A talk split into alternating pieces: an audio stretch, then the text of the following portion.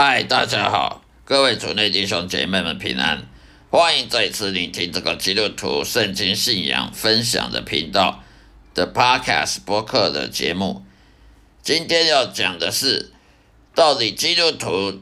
活在这世界上有没有受到上帝保护呢？为什么有时候我们会怀疑上帝他好像没有在保护基督徒？为什么有时候基督徒会生病呢？会生病呢，出车祸呢，甚至碰到撒旦魔鬼攻击，超自然的攻击啊，灵异事件啊，到底上帝有没有保护基督徒？上帝有没有责任保护基督徒？上帝要保护基督徒，他是有先决条件的，因为我们可以看到圣经上面，圣经所说的，圣经诗篇23章里面，大卫王，以色列国王大卫王，他所说的，上帝是我的牧者，我必不缺乏。上帝是我的牧者，他带领我到了青草边，又赶走我的敌人，又给我丰富的粮食，食衣住行都不缺。而且呢，得到平安喜乐。为什么大卫王可以得到这么好的祝福，基督徒就不行呢？其实我们可以看圣经诗篇里面，当我们说上帝是我们的牧者的时候，也就是说上帝是保护我们的，我们是羊，我们是羊群。那么上帝呢，他是牧羊人，牧羊人他的责任就是什么？就是保护羊群。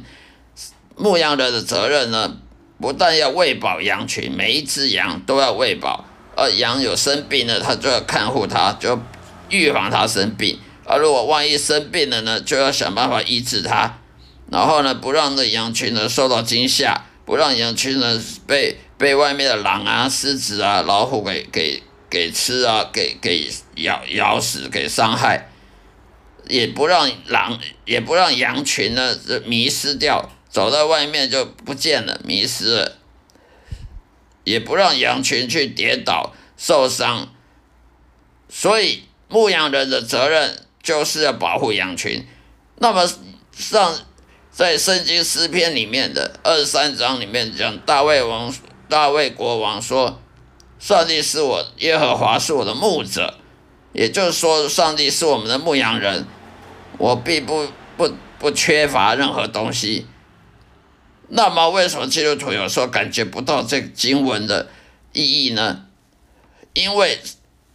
圣经诗篇23章这个时候所写的，大卫王所写的时候，是因为他在当国王的时候呢，都很顺服圣地的时候，顺服圣灵，顺服上帝的时候，上帝要他做什么他就做什么时候，这个时候他得到保护，这时候耶和华是他的牧者。但是一旦大卫王犯罪，去犯了奸淫，甚至把那位妇女呢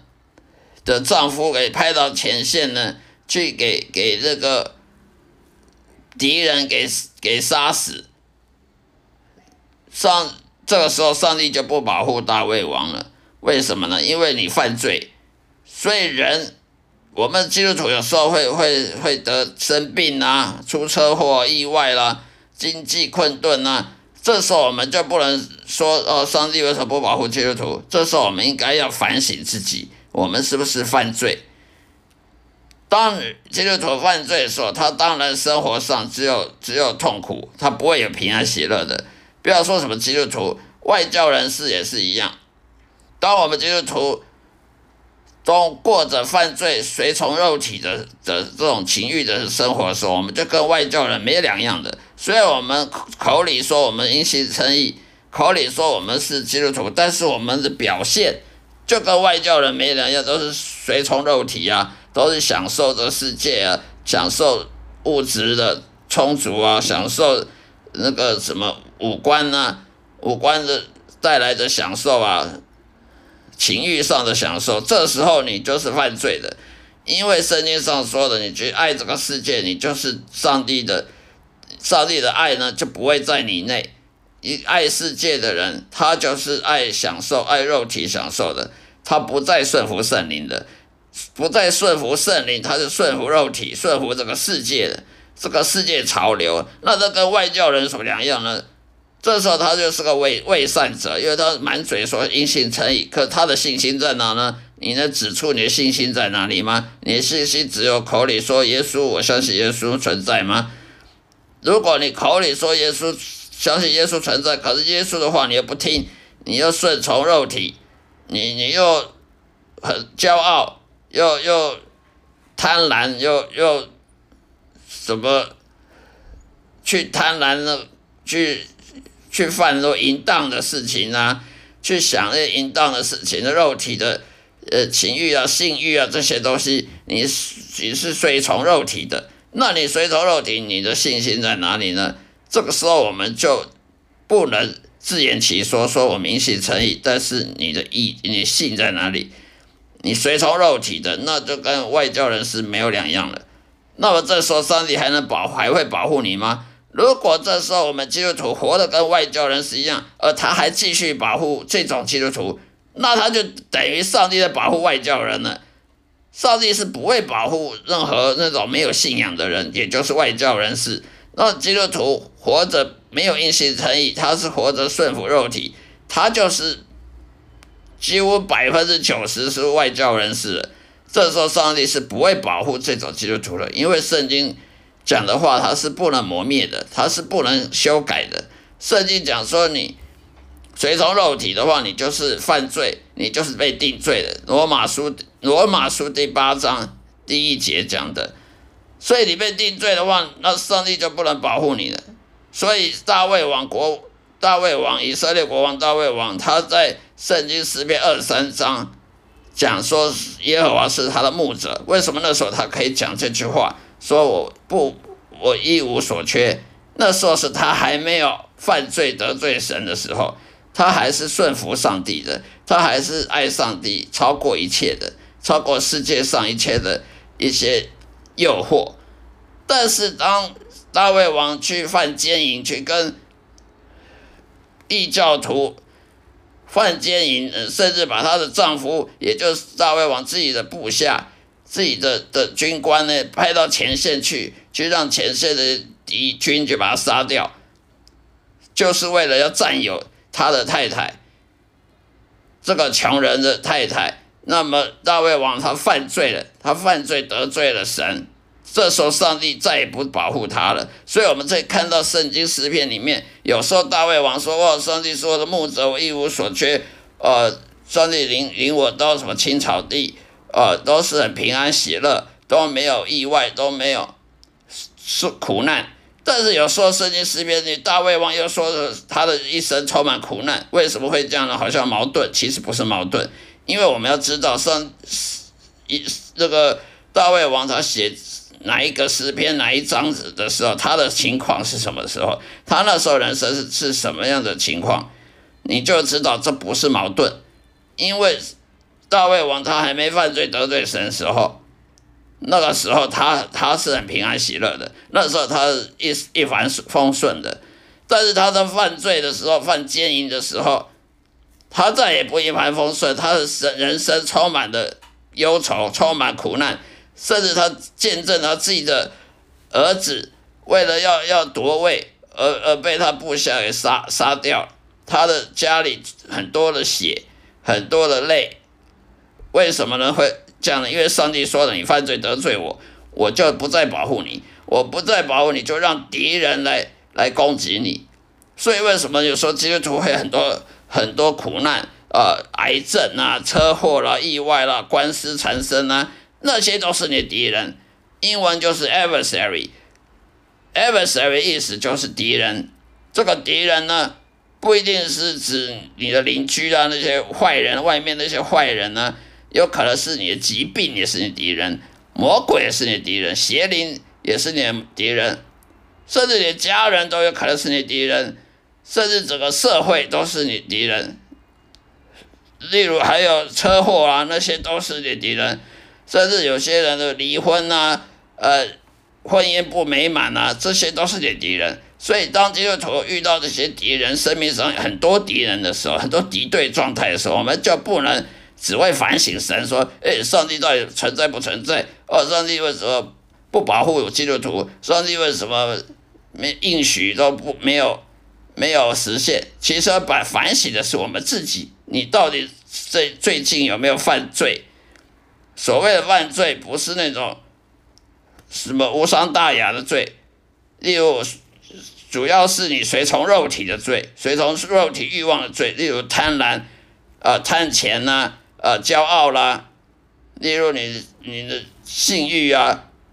性这方面的欲望啦，喜欢看色情书刊啊，喜欢手淫啊，喜欢美食啊，观光这些眼耳口鼻这方面的贪婪，这方面的欲望诱惑，你去顺从这些诱惑，顺从这些罪恶所带来的快感，顺从魔鬼要你做什么，你不是顺从圣灵，而去顺从肉体，顺从魔鬼给你诱惑的话，那你就是人生中的犯罪，得罪神。这时候你就不能说因信称义，因为你的信心早就消失了，你的信心早就荡然无存了，你只剩下的是罪恶。而这时候你是在罗马书第8章第1节讲的是被定罪的状态下，一个被定罪基督徒，上帝是不会保护他的，更不要讲要聆听你的祷告，他不会聆听你的祷告，也不会保护你，他只有送你去给魔鬼去迫害。为什么？因为谁叫你犯罪？所以基督徒不是说基督徒犯罪一样因信称义，一样可以平安喜乐，这种是自欺欺人的想法。如果基督徒可以犯罪，跟外教人士一样可以犯罪，可以去贪婪，去爱世界，爱这世界的这些名利权位，而不去爱这个属灵的信心这带来的祝福，不去爱上帝，超越一切的话，上帝还会保护你，还让你一帆风顺。那么这种上帝是不公不义的上帝，这种上帝他简直跟保护外教人士没两样了。他因为你的表现跟外教人士一样，他干嘛？他保护你这种表现像外教人士一样的基督徒，他就等于是保护任何人，他就等于保护任何外教人士的。那这样圣经就是说谎的，因为圣经说上帝只保护那有信心的人，因信诚意的人，上帝只保护那些会顺服圣灵、顺服上帝的话，而不是顺服肉体，不顺服自己，不顺服魔鬼的这些人。如果上帝讲这种话，结果他又做双重标准，那这样的上帝我们信就没有意义了，这种就不公不义的上帝了，讲话没信心、没有信实的上帝，没信用的上帝了。所以我们要知道，基督徒犯罪不是小事，它不是无伤大雅，是很大的、很严重的事情，会导致魔鬼呢一直迫害你。因为你犯罪，你是被定罪的，罗马书第8章第1节的，你是被定罪的，对定罪的上帝就不能保护你，因为他如果保护你，他就是等于容许你犯罪，他就等于包容你犯罪。上帝是不可能包容人犯罪的，不管你是基督徒也好，什么也好，不管你是牧师也好，长老也好，只要你犯罪，上帝就只有送你去给魔鬼迫害，好让你知道悔改，好让你知道你需要反省自己，好让你去改变，否则你就一直下去，最后的落入地狱。所以我们要了解，人生苦难呢，百分之百都要反省自己，而不是反省上帝。我们人生会有多敌人众多，这敌人这么多攻击我们，就是因为我们随从肉体的后果，我们去爱这个世界所带来的这种享受，而不是去爱上帝。圣经上说，你没有爱上帝，超越一切的话，你就不配当耶稣门徒，你不配跟随耶稣。你没有爱上帝、爱神、爱耶稣，超越世界万物一切，包括爱你自己，